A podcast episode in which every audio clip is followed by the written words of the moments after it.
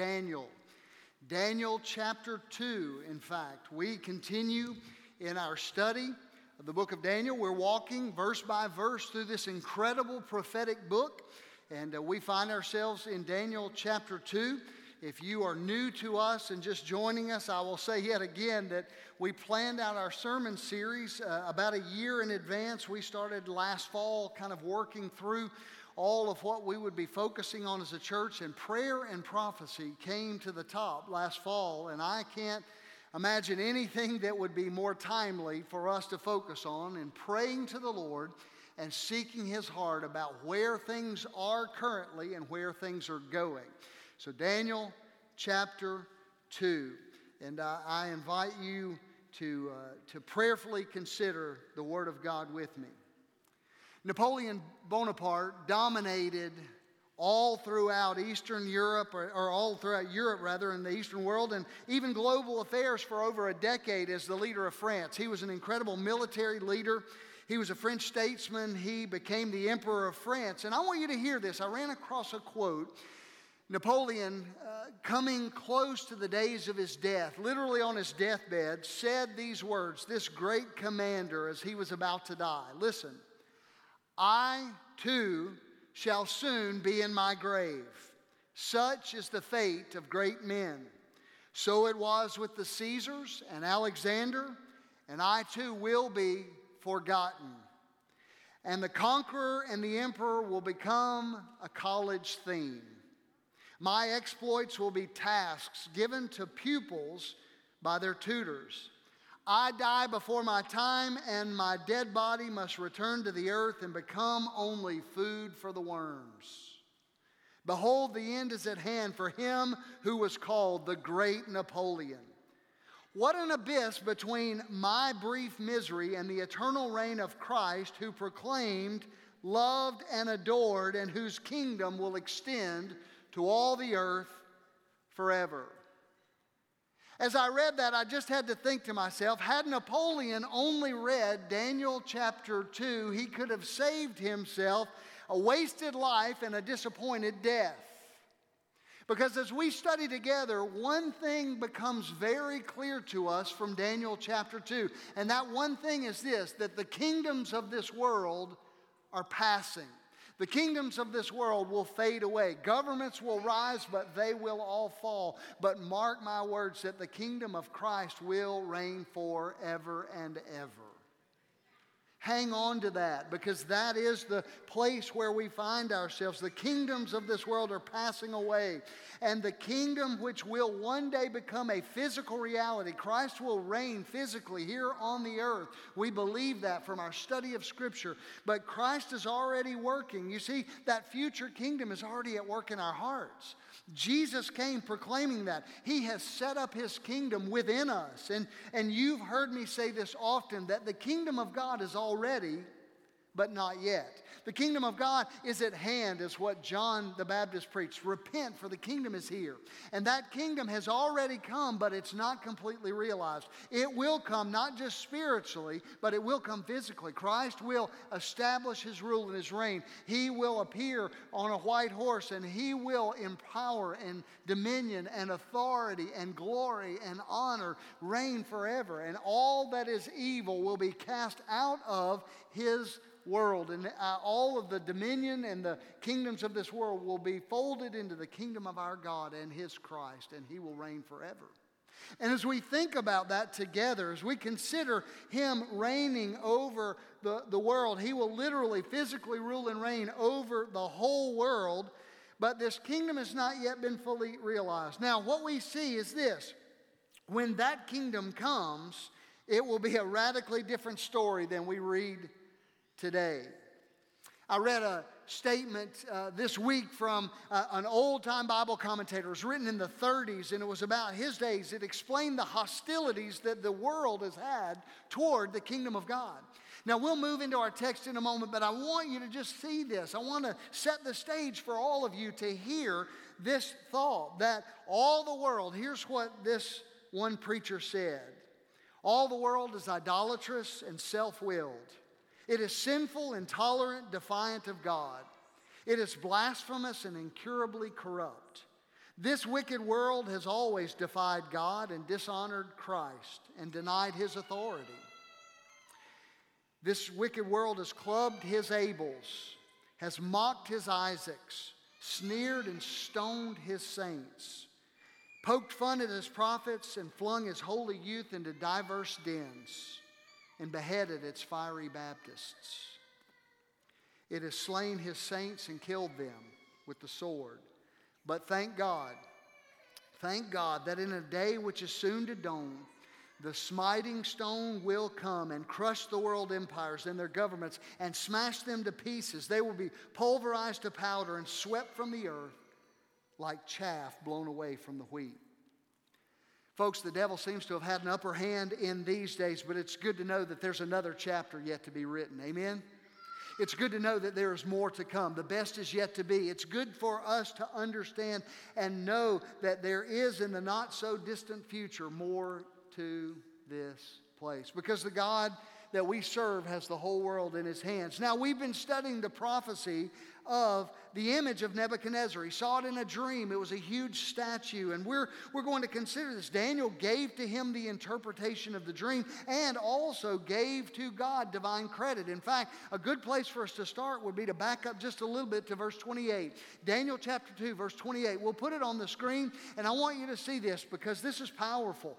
Daniel stood before the king, a young Hebrew teenager standing before the most powerful man on earth. And he says, But there is a God in heaven heaven who reveals secrets. And he has shown King Nebuchadnezzar what happened in the dream. Uh, he has shown Nebuchadnezzar, excuse me, what will happen in the future. And now I will tell you your dream and the visions you saw as you lay on your bed. You see, Nebuchadnezzar was at home alone, he was in the palace. And he called his wise men together and he said, Tell me the, the meaning of this troubling dream that I've had. And just to make sure that you are who you say you are and able to do what you say you're able to do, don't just tell me what it means, tell me what it was. He couldn't fully remember the dream, but it haunted him in his waking hours and it kept him from sleep at night. And a forgotten dream in that Eastern culture was a bad omen, and he wanted someone to tell him. And Daniel came to the place of prayer, and God showed him the meaning.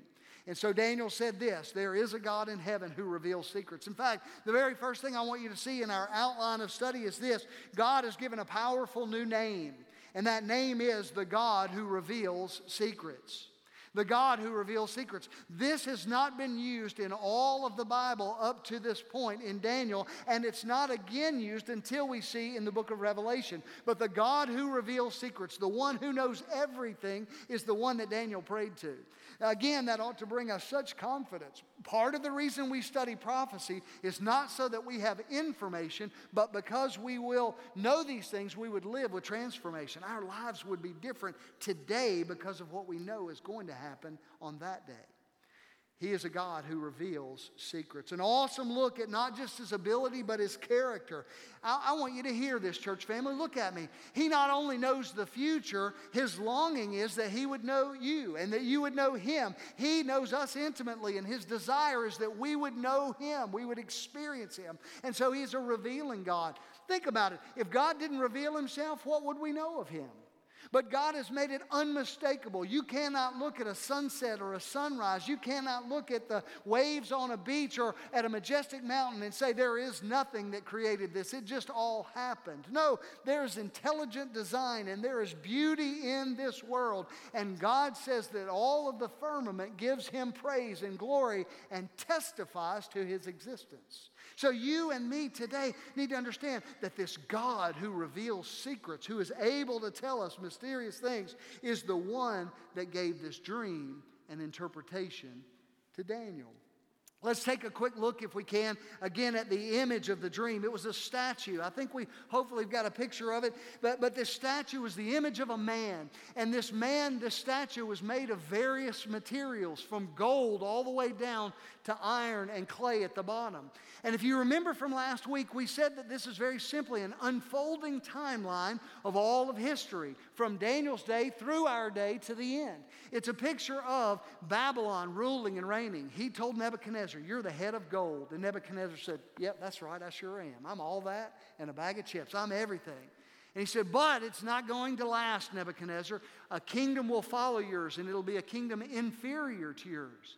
That had to be fairly salty. I would imagine that a king would say, well, maybe he's more dominant, more powerful, and he takes over. But no, the Medes and the Persians will come. And if you remember, he was the head of gold. Medo Persia were the arms and chest of silver. So there was a declining in value, a declining in weight, but there's a division the Medes and the Persians. And by the way, I want to make sure you remember that did happen. In history, Cyrus came to power, and then Alexander the Great becomes the Greek empire that will take over the Medes and the Persians. He ruled with a, a, a military force, and it's the belly and thighs of bronze in this statue.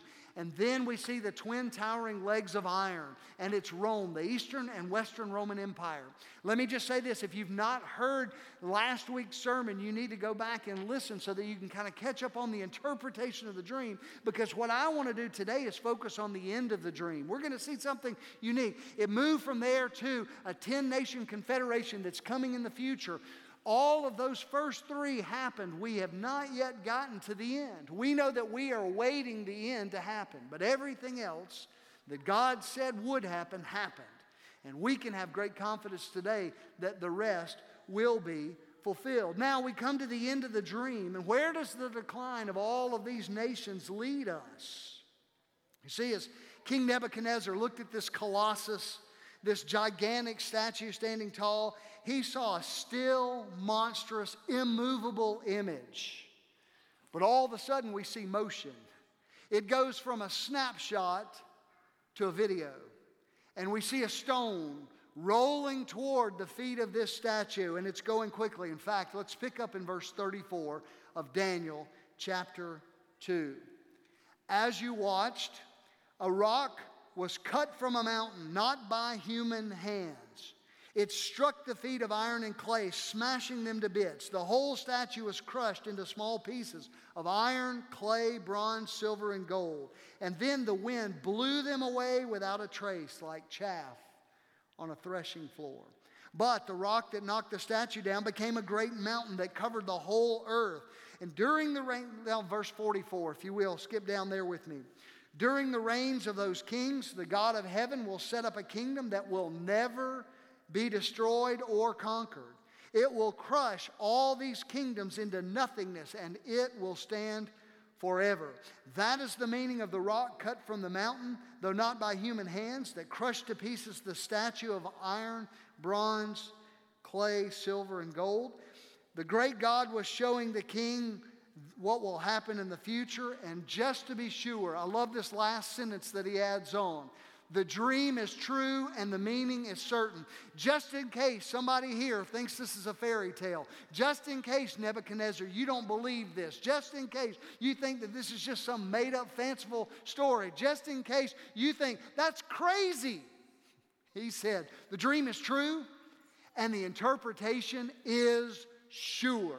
You need to hear this today, folks. God gave to Daniel and to us a great gift. He gave us a picture of the future that will live in our minds, hopefully, as a backdrop reminder that we ought to live differently today. What an encouragement of God's great power. The stone that was detached from a mountain comes hurling down toward this statue and destroys it. This is surely the climax of the vision. And so, what is this picture? Here's the question for us today What is this stone cut without hands? And what is this mountain that grows? What is it that we see? I want you to add this very quickly to your notes. Number two, I want you to see not only was God given a new name here, but we see a powerful new king. The stone cut without human hands. The stone cut without human hands. What does that even mean? Well, I want you to understand with me that over 14 times in Scripture, Jesus is referred to as a stone or as a rock. And I want you to see this. I wish we had time to unfold and unpack all 14 of these. This morning, I'm going to sort of categorize them down to six and just show you places. But I cannot tell you how excited I am to preach. When you, you tell a preacher in, in his text, okay, this Sunday, you're going to preach on Jesus, King Jesus. That's like throwing a steak before a tiger and saying, Sick him. I'm just telling you, as I studied all week, God laid this before me and said, You just preach on the glory of Jesus. So if you're excited about King Jesus, you're going to be excited with me. If you're not, well, just hold on. I pray that you will be. The Bible calls Jesus over and over again a stone, and we're going to look at this together. This was a stone cut without human hands. Well, only God could do that. It was separated from a mountain. I want you to see this. What a beautiful foretelling of the virgin birth of Jesus Christ. No human involvement there. God separated himself as Jesus Christ left heaven and came to earth. A stone without the intervention of human hands, cutting it from the mountain, and it became a mountain later again. And we'll see that all together. But this stone hurls toward all the world kingdoms and brings them them toppling down. Jesus Christ is that stone. The Messiah is that stone. Let me give you a, a great statement that, that uh, we need to hang on to. Man can make bricks, but only God can make a stone. Man can make bricks, but only God can make a stone. And this beautiful picture is said twice in verse 34 uh, or 35 and 45 that it was a stone without human intervention. It was cut without human hands. Let's consider some of the places, the biblical images, if you will, of Jesus as a stone. Number one, I want you to see the smitten stone. The smitten stone. Do you remember in Exodus, it was Exodus chapter 16 or 17. Moses was leading the people in the wilderness, and Moses took his staff and he struck a rock. And when he smote that rock, water gushed forth. And water was plenteous there. And this was an arid place there in the desert. But he struck the rock, and when he struck the rock, water flowed, and all of the Israelites had water to meet their need.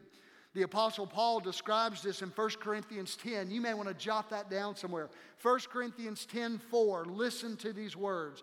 He interprets that event for us. He said, They drank of that spiritual rock that followed them, and the stone was Christ.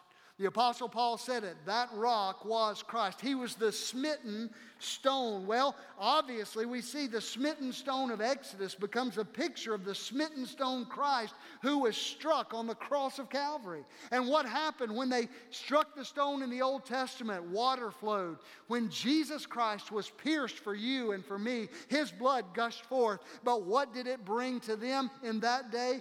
Life quenching thirst quenching water. And what did it bring for us in our day from that cross? When Jesus' blood gushed forth, it brought for us eternal life and freedom and forgiveness and salvation. And the smitten stone Jesus is painted clearly throughout the scriptures. Who was he smitten by? He was smitten by the beast. The Roman soldiers, one of those world figures, struck him down, but it was only a temporary strike because now we see that that stone would be cut away from the mountain, not by human hands, and would crush the world empires into pieces. What a glorious picture that he becomes the fountainhead of blessing and of life. The smitten Savior becomes the Redeemer of the world. And just as Paul said, as Moses smote the rock and water came forth, so Jesus became the smitten stone. And by the way, one day we understand very clearly, even from this text, that one day the smitten stone will become the smiting stone. One day he will strike the kingdoms of the earth, he will smite the beast and crush those world kingdoms. Number two, I want you to see this Jesus is known as a stone of stumbling, a stumbling stone. Isaiah 8:14. Write that down. It's not on the screen or in your notes, but jot down Isaiah 8:14. He will keep you safe, but to Israel and Judah he will be a stone that makes people stumble, a rock that makes them fall. And for the people of Jerusalem he will be a trap and a snare. You see, they would stumble all over him. They couldn't comprehend a suffering servant. They couldn't comprehend a Messiah that would not come reigning and ruling in power. They expected him to overthrow Rome. And because he didn't, because he came as a babe in a manger, and because he came with a mission to die, they could not accept it and they rejected it. And he became a stumbling stone for them. Number three, I want you to see that he's a, a stone of help a stone of help. The word in Hebrew is Ebenezer, We use that word sometimes. I asked Heidi if she remembered that word, and she thought about Ebenezer Scrooge. She said, That sounds like a, a, an old person's name. Well, Ebenezer, I don't know any Ebenezers personally, but we sing about that in a great hymn. Here I raise mine Ebenezer. I always wonder when I was a kid, what does that mean? What's that all about? An Ebenezer. It means a stone of help. It was an altar, and they would raise up an altar, and it literally means this. In the old King James, they use the word hitherto. It means right up until now, God has been my help. Can I just get a witness? Can you say that hitherto God's been your help? Can you say that the only reason you are where you are today is by the grace of God, that God has brought you through to today? God has brought you through probably many toils and dangers and snares. God has allowed you to continue to live. There are people in this room that, by the choices that you've made, probably should have died a long time ago, but God has continued to providentially watch over you and to help you. And the Bible says in the Old Testament that they raised up an Ebenezer, a stone of help, and said, God, you help me thus far. I have an office full of Ebenezers. If you were to go into my office or my study, there are all kinds of things that remind me of times where God showed up, remind me of times where God helped me, remind me of times that God brought me to that point. Hitherto, God, you have been my help. Well, Jesus is for us our stone of help. I want you to see the next one, if you will. We've seen these in, in, different ways, but this one may be one of the most familiar. Jesus is called the cornerstone. That would make a great song to sing about. Oh, wait a minute. We sang that this morning. Jesus is our cornerstone. My hope is built on nothing less than what? Jesus' blood and righteousness. You sang it. Is that true of you? Can you say that all of my hope is built on nothing else? I'm not banking on the government. Some of you say, nope, not. I'm not banking on my bank account. I'm not banking on my intellect or my ability to, to network. I'm not banking on my education. I'm not banking on my own skill or my looks.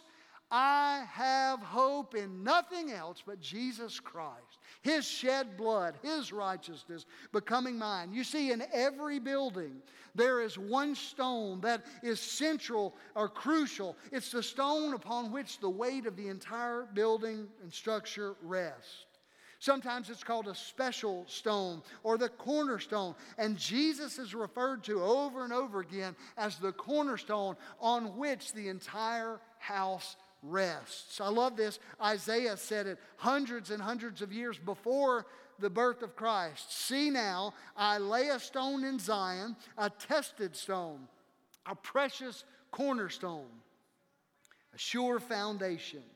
The one who trusts will never be dismayed. That's Isaiah 28 16. How could Isaiah, who lived more than 700 years before Christ, describe the characteristics of Jesus so accurately? Because he was a great prophet? No, but because he was a prophet of a great God.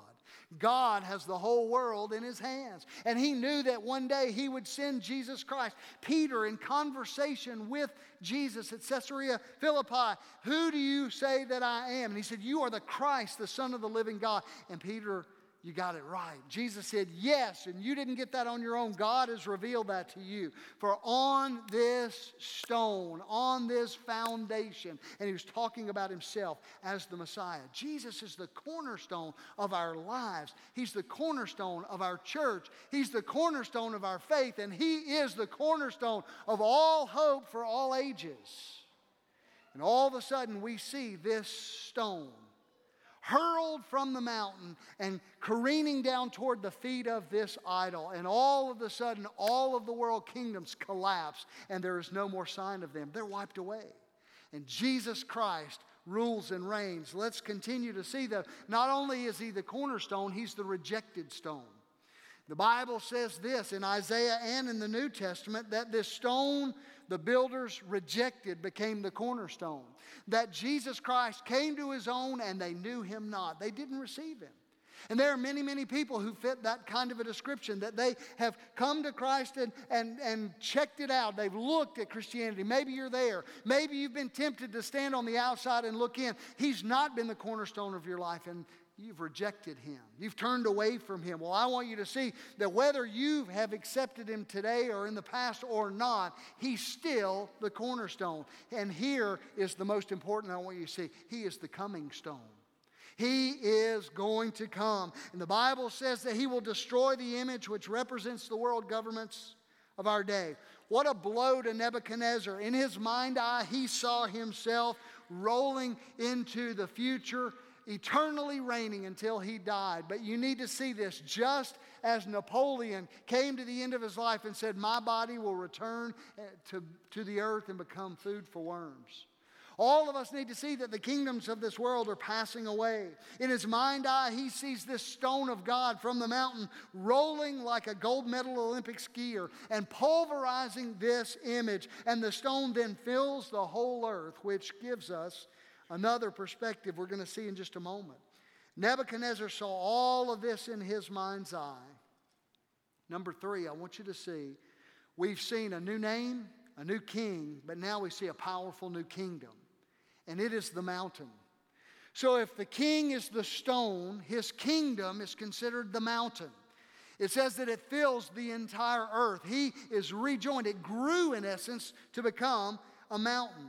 So, what I want to do for the last couple of minutes we're together, I want to share with you some characteristics of the kingdom of God. As we think about Bible prophecy, there are many who take different approaches to the kingdom. Some believe in a literal coming thousand year reign of Christ. They're called premillennialists. And we believe that here at Hardy Street. The vast majority of our people have a, a, better understanding of that as the literal interpretation of Scripture, and that's where I personally fall in the camps. We're not going to study all of those uh, isms today. We'll get into those later in our study, but I want you to see some characteristics of the kingdom that may help you understand better what's coming. You see, there is at least one view that says we are going to slowly but surely infiltrate the world as the church, and we are the kingdom of God, and we will rise up and influence the world. Let me ask you this Is that what you see outside your window? Do you see the church gaining power? Do you see the church gaining influence? Do you see love spreading everywhere? Do you see people getting along in the streets? Do you see racial reconciliation? Do you see hatred and animosity and prejudice going away? Hello? No way. And the kingdom of God will come very swiftly. And we'll see that as we follow through this text. But I want you to hear this. People are being born faster than they're being born again. We're not even keeping up with population change. We're losing ground as a church. And so I can't possibly fathom the idea that we are going to usher in God's kingdom by getting better and better. The Bible says it's going to get gloriously dark. The Bible says it'll get worse before it gets better, and we will be raptured out of this place, and then Christ will establish his kingdom. Let's look together at a couple of thoughts here. It says very, very pointedly in Daniel chapter 2, look back with me if you will, in verse 45. Or 44. During the reigns of those kings, the God of heaven will set up a kingdom that will never be destroyed or conquered. It will crush all these kingdoms into nothingness. It will stand for how long? Forever, it says. It will stand forever. That is the meaning of the rock cut from the mountain, though not by human hands. Crushed to pieces, the statue of iron, bronze, clay, silver, and gold. The great God was showing the king what will happen in the future. The dream is true, and its meaning is certain. Let's think for a moment about this mountain. What is the kingdom of God like? I want to give you some, some just clear pictures. Number one, it is supernatural. It is cut without hands. God gave no human intervention. God alone did this. Man, again, can make bricks, but only God can make a stone. And this stone is divinely originated. The image of man's creation, excuse me, the image that we see is man's creation and the stone is God's creation. Man built up what he thought was, was infinite and powerful. Interesting to me, and we've already studied into chapter 3 as Scott Alexander preached that passage to us, but do you remember that Nebuchadnezzar, right after this, builds a statue? What does he build it from? Head to toe, gold. He said, I'll show Daniel, I'll show God Now, that's not the immediate reaction. Here's what happens when Daniel tells him the dream, he falls to his knees. He says, Only God could do what you've just done. Only God could tell me the future. Only God could tell me the dream. Now, I don't know if his confession was real or not. We know it wasn't lasting. We know it didn't continue. But he fell on his face before a holy God and recognized the power of God. The kingdom of God is supernatural. One day, God is going to break through all of the chaos of what we understand here on earth, and He will establish a kingdom. Think about Jesus Christ, the stone that is cut without human hands. No human hands fashioned the substance of Christ. His virgin birth is beautifully pictured there. He was born without human help, resurrected without the help of human hands, and one day on his own he will establish a kingdom. The Lord of glory will be the ruler and reigner of all there is. Number two, it will be swift. It, it says that this swift blow comes to these other kingdoms and destroys them. All of these other kingdoms were built up over time, they succeeded one another Babylon, Medo Persia, Greece, Rome, a confederation to come. All of those come, but when Christ comes to set up his kingdom, it'll be sudden. The Bible tells us it'll be in the twinkling of an eye. The Bible tells us he'll come like a thief in the night. Now, I'm not talking about the rapture, I'm talking about the second coming. Jesus Christ is going to come back for his church. The Bible is clear. The trumpet will sound and we will be gone. You say, Pastor, when is this going to happen? Again, if you had an amillennial or a postmillennial view, you would say, We're, we are the kingdom of God just can't go there in my mind. But in this premillennial sense, God is going to set up and establish a kingdom. The Bible says that it'll happen after a seven year period of time called the Great Tribulation. So here's what I can tell you I don't know exactly when it is, it could be as soon as seven years from now. Because before I finish speaking today, God could rapture the church and take us to heaven. And he will give the Jews another opportunity to respond, to repent. And this great tribulation will come. But the Bible says, in the twinkling of an eye, Jesus Christ will come and he will establish his kingdom. This stone cut without human hands will strike all the other kingdoms of the world, and he will rule and reign forever and forever. Hallelujah. Amen. Amen. I'm glad you said that. I was going to have to start over. Jesus is great and powerful and good. His kingdom will be supernatural and it will come swiftly. It will come very quickly. In fact, I want you to read this or, or, hear this in Matthew 24 very quickly. Immediately after the anguish of those days, the sun will be darkened, the moon will give no light, the stars will fall from the sky, and the powers of heaven will be shaken. And then at last the sign of the Son of Man is coming, will appear in the heavens, and there will be deep mourning among all the peoples of the earth, and they will see the Son of Man coming in the clouds of heaven with power and with glory. Look at this with me, if you will, at the, the swiftness. In verse 34, it says it smote the image, it broke it to pieces. It was like chaff that blew away. Verse 44, broken into pieces, consumed. It's not smooth and gentle, it's a, a sense of violence. He will come and he will enact ju- judgment. Let me say it this way the sweet little baby Jesus will become a conquering warrior and king. Make no mistakes, he didn't stay in a cradle in a manger. Jesus Christ, who is glory eternally past and glory eternally future, will come again, and we will see him in all of his radiant splendor. And I say, even so, come quickly, Lord Jesus. He will come on a white horse riding with wrath and fury and judgment, and the coming king will come with severe and swift and complete judgment. The Bible says he will purge the earth of the kingdoms of this world like chaff. Number four, I want you to see this. It's there in your notes, but it'll be a sovereign kingdom.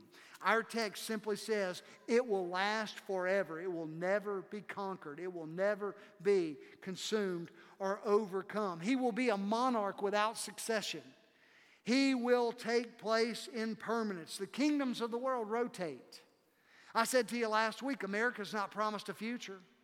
Most dynasties and kingdoms have lasted about 200 years, and it seems like we're tottering on the brink of collapse. I love our nation, but Jesus Christ is the ultimate king and the ultimate kingdom, and it will bring heaven to this earth and rule forever, and it'll be successful. It says that it will not end, it shall stand forever. Here's the key question, folks Has anything like that ever happened? The answer is no, not yet. You see, the statue stands, and we are a part of that unfolding history. God gave us something simple. He said, Listen up. This is what the world's going to look like. Nebuchadnezzar, your kingdom's going to fall to the Medes and the Persians. And it did. Medes and Persians, your kingdom will be absorbed by a power. The Greeks, under Alexander, came and ruled. And the Romans took over the Greeks, and we await this coming rule. And then the stone will crash into that party. God holds the whole world in his hands. You see, there wasn't a kingdom that stood forever in Babylon. There wasn't a kingdom that stood forever in the arms and the chest of the Medes and the Persians. Alexander couldn't hold it together forever. The Romans couldn't hold it together forever. And again, we ask, when is this going to happen? We don't fully know. But God's given you two options. And out of everything I've said, you need to listen up. In fact, I want you to sit up straight and just tune in your ears for a moment. God's given you two options. You can bow to King Jesus today, meeting him as Savior and forgiver and Redeemer of your life and as your Lord, or you can one day bow before him as judge. And I don't know how to make it any more clear than that. I just want you to hear this from me. As Nebuchadnezzar heard, God is in control. He fell on his face before God. Some of you need to say, Pastor, I've been in control of my life for a long time. You're not going to stay that way. God is in control of your life even right now. If you're breathing right now, if you can take your fingers and feel a pulse, it's because God ordained that your heart beat right here this morning. And God is in control of your future and your destiny. And I want to tell you right now, each and every person in here needs to make the right choice. I'm begging of you, would you trust Jesus today? Would you come to Him by faith and experience the life giving flow, the fountainhead, the smitten rock whose blood gushed so that you could be forgiven? You see, blood is a requirement of forgiveness. I don't know why God chose it that way other than to show us that it's serious, but the life is in the blood, and Jesus gave his life for you. Either you will spend eternity in uh, attempt to pay for your sins, or someone else will pay for them. And the only person qualified was Jesus, and he offers payment today. And you can receive that by faith. You can simply say, Jesus, I want to be a follower of yours. I want to belong to you. I want what you did on the cross to count for me. Some of you ought to say, Pastor, I need that now. In just a moment, we're going to walk away from this place. If the need of your life is to be saved, just stay right where you are. We'll have encouragers here. We, we uh, just have prayer partners we call encouragers. And they would love to sit down and talk to you. Just to share with you from the Word of God how you can be saved today. What does it mean to be saved? It means that you have eternal life with God, that you're a part of His kingdom. Do you remember I said His kingdom is already but not yet? You can join the kingdom of God today. Or one day you'll join it by force because the Bible says that there's coming a day that every knee will bow and every tongue will confess. But all of those who had not confessed him by faith will be cast into outer darkness away from his kingdom that will stand forever. Would you trust the Lord Jesus Christ today? Let me pray for us. Father, in the name of Jesus, would you do the work that only you can do? Would you convict in this place and bring to mind and to heart the needs of the people that are here? If there's one today, Lord, that needs to say, I need Jesus, Father, would you give them the courage to step out and trust you? In Jesus' name I pray it. And all God's people together said, Amen. Over the course of these last several weeks, you know, because we're trying to practice some physical distancing and not cross back and forth, we're not having a, an invitation as we normally would. We're not playing music and moving into that time. We're going to dismiss in a moment. But if the need of your life in any way is to pray with someone, it's to be saved, it's to join with this church. We have encouragers that will meet you here at the front, but we're going to dismiss. And as we dismiss, be mindful that there are people who are wrestling with spiritual decisions. Don't put it off and walk out. Don't leave today without trusting the Lord Jesus Christ. Don't leave today without knowing for certain, just as certain as Daniel said, the dream is true and the interpretation, the meaning, it is certain. All of those things that God said will happen, they're going to happen. And you today can be a part of his kingdom by placing your faith in him. I love you. I thank you for the privilege that I have to serve as your pastor. There are things that are coming up. Our pray and go, as, as Patrick mentioned in our video earlier, simple way for you to prayer walk. There are 50,000 homes in the Pine Belt, and my goal and my desire is that we would prayer walk all 50,000 of them in the next five years. That we would audaciously, at least once a month, gather and take door hangers and we would go and we would pray over every home and just put a door hanger. We're not asking you to knock on doors, engage people. We're asking you to just trust that God will take those prayers and He will move in their hearts. And, and it's a big task, but I believe we can do some great things and then coming in September. It's in line with the, the Jewish festivals that are coming up. The Jewish festivals in the fall happen in September, and we're going to have a national day of prayer. You saw the video, it's a returning. We're going to, uh, we'll be talking a lot about that over the next couple of weeks. You're going to get information in the email newsletter this afternoon. But just know this we're going to join in with millions of Christians all around the world that are praying for Jesus to come back. And we're praying for God to restore our nation. We're praying for God to bring revival. Oh, that He would break into our world. We need Him. If we ever needed the Lord before, we sure do need Him now. Would you agree with that? Amen. God bless you. You're dismissed. If you have a spiritual decision of some sort and you need to talk or pray with someone, just hang out for a few minutes, and our encouragers will be here at the front.